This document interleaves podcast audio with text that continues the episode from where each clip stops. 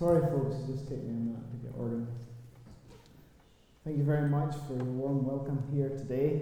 It's, it's nice for us to be with you uh, in this service today. Um, you know, life is a big story, isn't it? And each of us have a story to tell of how God has been working in our lives. For us, this is, uh, in many ways, a new start because our last born son, Samuel, he's now finished in Kenya and he will remain here in Northern Ireland. So, Mary and I will be going back, God willing, at the end of September, just the two of us. And life will be very different because we'll no longer be working around the dates of the school opening and closing. So, uh, we value prayer for Samuel uh, as he goes on to a new chapter in his life and starts uh, university here in Northern Ireland. And we want to thank you sincerely for your prayers and support over the years as you've made this journey with us uh, as we have worked with the Maasai in Old So I want to thank you for that. Just also, um, we've left some cards at the out in the hall there on the table. If you want to, you can follow us on Instagram, and there's a web page as well where you can see the latest videos and pictures from Old So, anyway, um, I just want to say this. I suppose as I get older, I want to say thank you to God more and more just for life and how that He has provided for us and protected us in so many ways. And you know, as we were reading from the Psalm uh, here today, I'm just reminded that we should be thankful in every occasion. And there are so many times in our life that we get into difficulties and we complain. But really, what God wants us to do is, is to say, Thank you, and to call out to Him and praise Him for the way that He deals with the situation in our life. So, usually when we come back and we, we're speaking at churches, we talk quite a lot about um, the church itself that we've planted there, or the churches, I should say, and how the people are, are growing and things are improving, and just how the spiritual side of life for the Maasais is, is moving on day by day. But this time, we felt the Lord wanted us to take a different approach to it and try and open up for you the world outside of the church from, let's say, Monday to Saturday. Because our outreach is ongoing all of the time, and there are practical things that God brings into our life that we use, or sorry, God uses for to reach into the hearts and lives of the people around us. So, really, Mary and I want to share some stories uh, of how, in the last four weeks before we left, really, from Olkinye, of what God was doing through us to penetrate into people's lives. And I think the emphasis is here that our everyday life and the, the things that seem unimportant to us are very important to God. And God allows them to happen so that He can be glorified. If that makes sense to you. So let's have a look at the first slide here, Philip. This is simply a picture of the, the excavator, the digger that Mary and I operate on the mission field. Now, so for some people, it might seem like a strange thing to use to reach people, but believe you me, God has used this in amazing ways. What was happening before we left, we had started a project with the little primary school that we, we support, we sponsor as a mission. And we decided that we would bring some containers in for to help uh, just to expand the skills so we could do a classroom with a 40 foot one and a library with a 20 foot one and a store and a small office with another 20 foot one. Now, you may think, well, that's not such a big, big thing, but for us to get it in, we had to actually make three kilometres of a road uh, to allow the articulated lorry to actually come with those containers. Now, two of them we already had in the village of Olkinye on a piece of property there that belongs to the church, but the other actually was coming down from um, Nairobi. So, as we're making this road, we're doing it, I'll just stay with the digger a minute. As we're making the road, um, we're doing it together with the school and with the members of the community. So, this is a big effort from everybody. We, had, we actually ended up digging three dams to get material to fill in the holes and things and pulled out quite a number of trees and things to make way through. Um, but one of the things that was so nice about this was that, that there you can see the machine sitting sideways, and a car rolls up, and the man says to Mary, We know that God has brought you here for this, and we are so grateful that you're here to help and that you're doing this. And you know, that's a wonderful thing that someone is actually giving thanks to God for a simple thing. Well, it wasn't that easy, but for a road being made to help these people in the future. Not just this lorry to get through, but this will open up the way for people to access out of uh, get access out of uh, to the village. So he's just, just saying thank you to God for what we were doing there. Let's move on. Now, getting this lorry in uh, was, was not so easy, but eventually we finished the road and we got it there. But yet again, I want to just point out that we had paid for this lorry to bring a container all the way from Nairobi. But unfortunately, the agent that we had paid to do this job for us only paid the transport company uh, not all the money, let's put it that way. And we were left that the day that it was supposed to come, we were in the digger finishing off a few things round the school, and I got a phone call to say that the lorry had stopped 80 kilometres short of its journey because they hadn't been paid the full amount of money.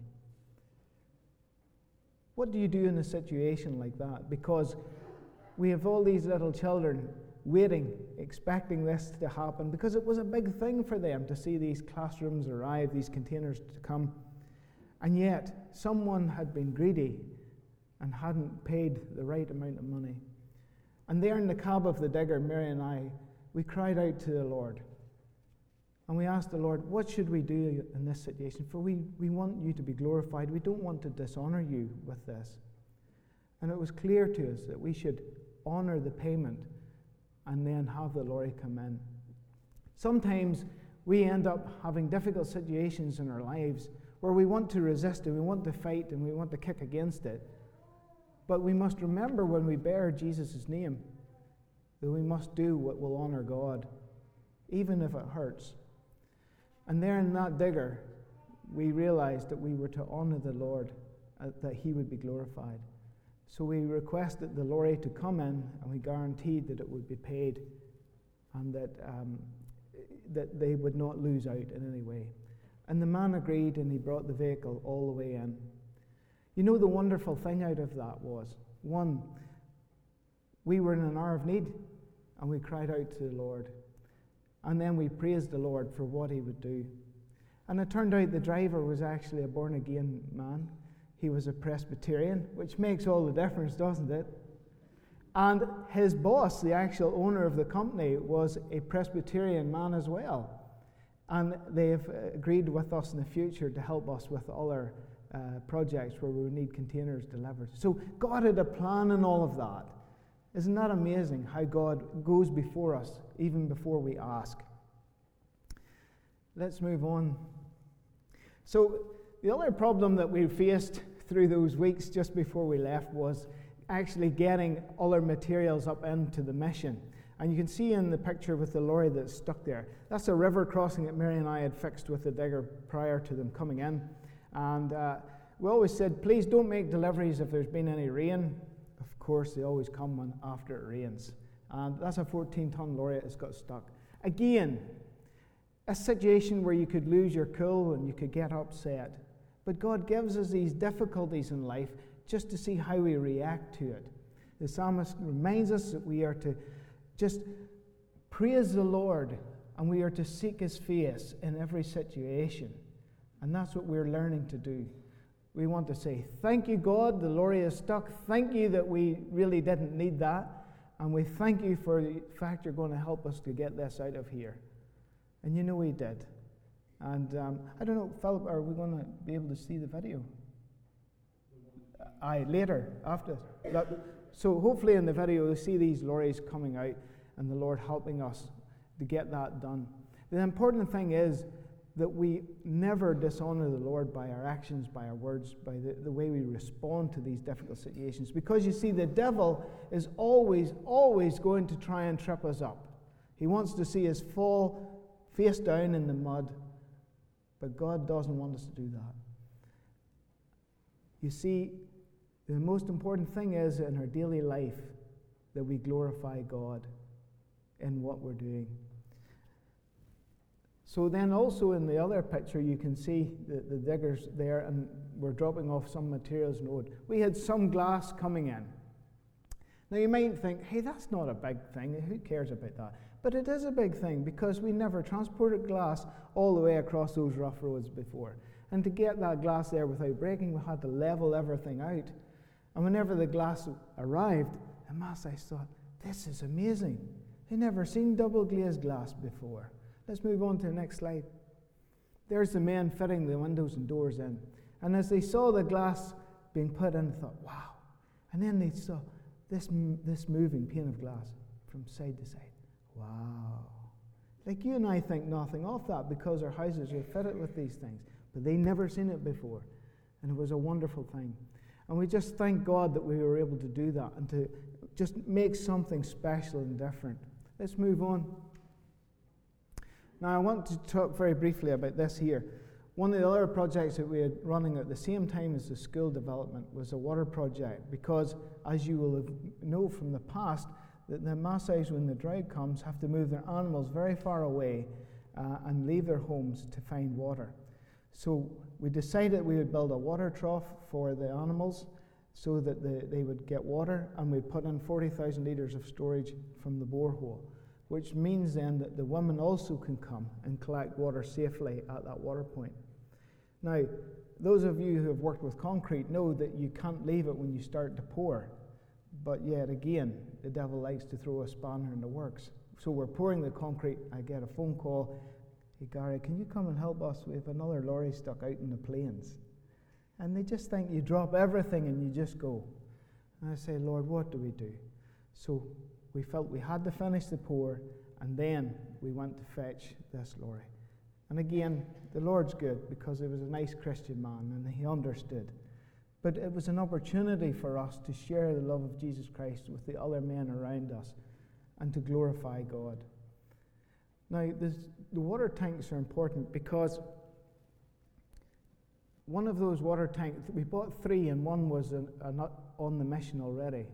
And whenever we were fitting all the pipes, I think we made all of the structure ourself, ourselves, and the p- pipe work was about 180 pieces all had to be put together.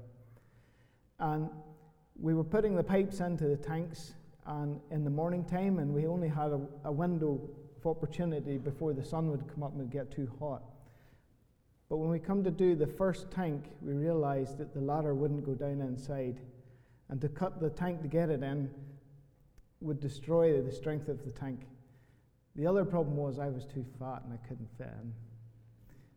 You say, Gary, did you not think about that before you started? Well, yes, I did. I checked the other three, but I didn't check that one. So what we did was we got some buckets, because you have to improvise sometimes in life, don't you? So we got some buckets, we tied them together, dropped them down in, and then I dropped down in. Now you may have noticed as I was climbing up in here, I'm not very tall either. Uh, so when I dropped down in and put the buckets on top of each other, I still had to jump up about 16 inches or so to get to the top of the tank to get out again. That wasn't a problem.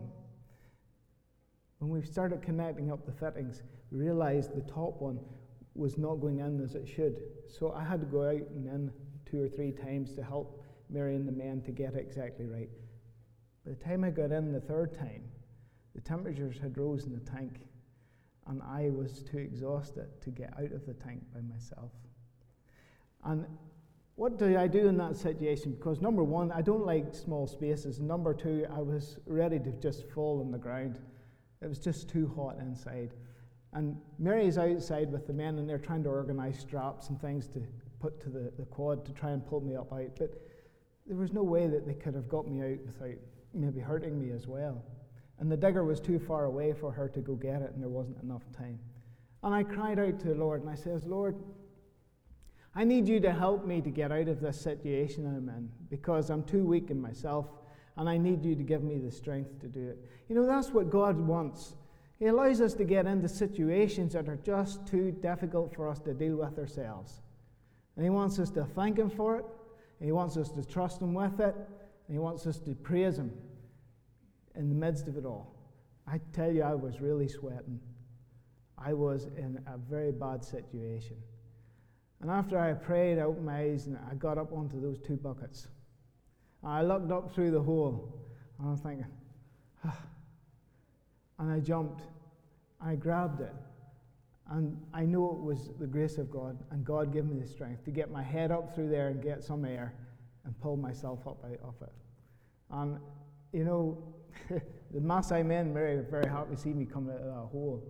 But it was just a very wonderful example of how God helps us in our moment of need. It took me about 30 minutes to get around before we went and done any more. But you see, the, the everyday things that we do are important because God wants to be part of those everyday things. He doesn't actually want us to be in difficult situations before we call out to Him. He wants to be part of every moment of our life. I think. So on this next slide, well, it's not a slide actually, it's a video. Can it play? So these are safari ants that you're looking at. Um, they're at our house. Some of them you can see are quite small, and uh, some are massive. and so they came in, and uh, this video clip here is Gary outside as they're all starting to congregate round our house. And there was thousands upon thousands of them came into our house, and uh, they came through the roof, they came through the windows, and they came below the doors um, and they came in such vast numbers that, well, we immediately cried out to the Lord because normally we see safari ants, they're not an issue. They uh, are actually fascinating creatures the way God has created them. They all work together, they make tunnels, and ones go in below uh, and do all their work. But whenever they come en masse like this, well, then you're the victim. And they come over you and they bite and to give you an example, if a Maasai years gone by got cut, uh, they took the soldier ants, the big ones, um, used their pinchers as staples and broke the body, and that way they held the big gash together. So that's how powerful their pinchers are. So these things were grabbing onto us and biting us, and we were in a lot of pain. So we were really calling out to the Lord to please help us. So we asked other people to pray as well.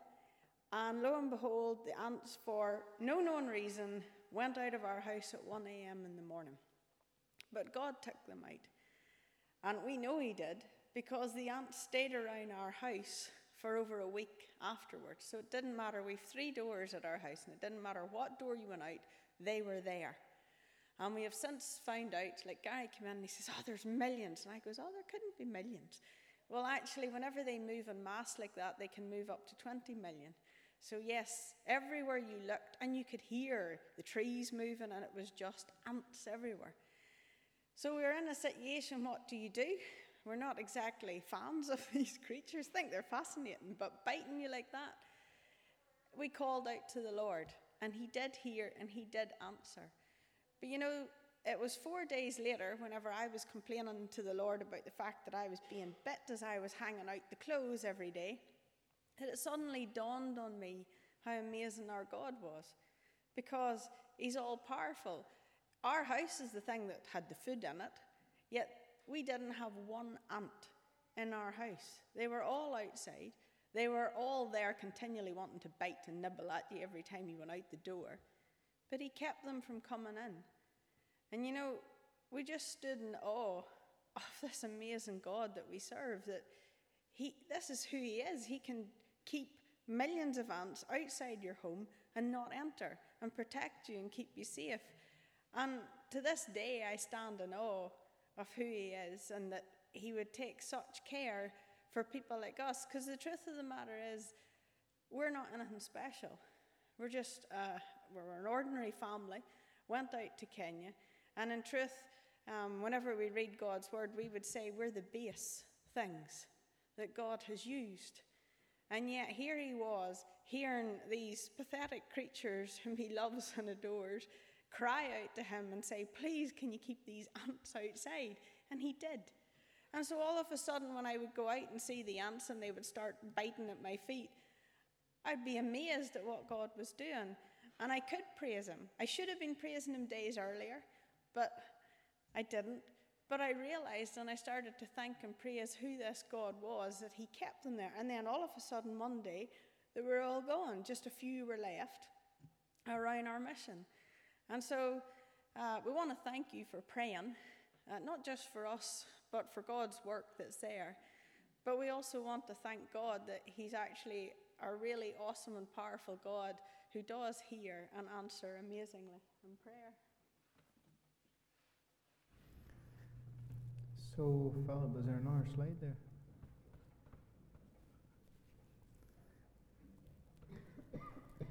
In the story that we've read today about Paul's tremendous conversion on the road to Damascus, it's wonderful to realize that Paul had compassion on the men who were hurling insults at him and who wanted him to be taken away. It reminds us that we also should have compassion on the people around us because people who don't know Jesus Christ and who haven't experienced the love that he has for them they need to we need to have compassion for them and to show them God's love and I think it's in the everyday mundane things that we do that's how we can show God's love best by how we respond to the things that happen the circumstances that God allows to happen. That's how we glorify God. That's how we show Jesus' love to the community outside of this building. I think it's wonderful, so it is, that Ananias says to Paul that you're to be a witness of what you've seen and what you've heard. You know, we are to be witnesses for the Lord Jesus Christ of what we've seen and what we've heard in our lives. And sometimes we go through difficult things, for sure. But we're to glorify God. We're to praise Him. We're to worship Him because He's, he's got us in, a, us in His hand. You know, and it's lovely the way that Ananias says to Paul, Arise, get up, get to it, go get baptized, get to work. I think that's the same for us. We're to arise, we're to get up, we're to go witness for the Lord Jesus Christ of what He has done. Over the years, we've watched these people, these lovely people, come to know the Lord Jesus Christ, and they have learned from the Scriptures how they are to live and how they have to change. And you know what? They go out today and they witness of what they have seen and what they have heard. And today they try to plant churches too, and they try to disciple people for the Lord Jesus Christ. I just want to encourage you today, whatever your job is, wherever you go, whatever circumstances God brings into your life, let God use that to bring other people to Him, to glorify Him. If this video plays, it'll give a summary of what we've been doing over these last few weeks. That's okay. There's just no sound at the start now.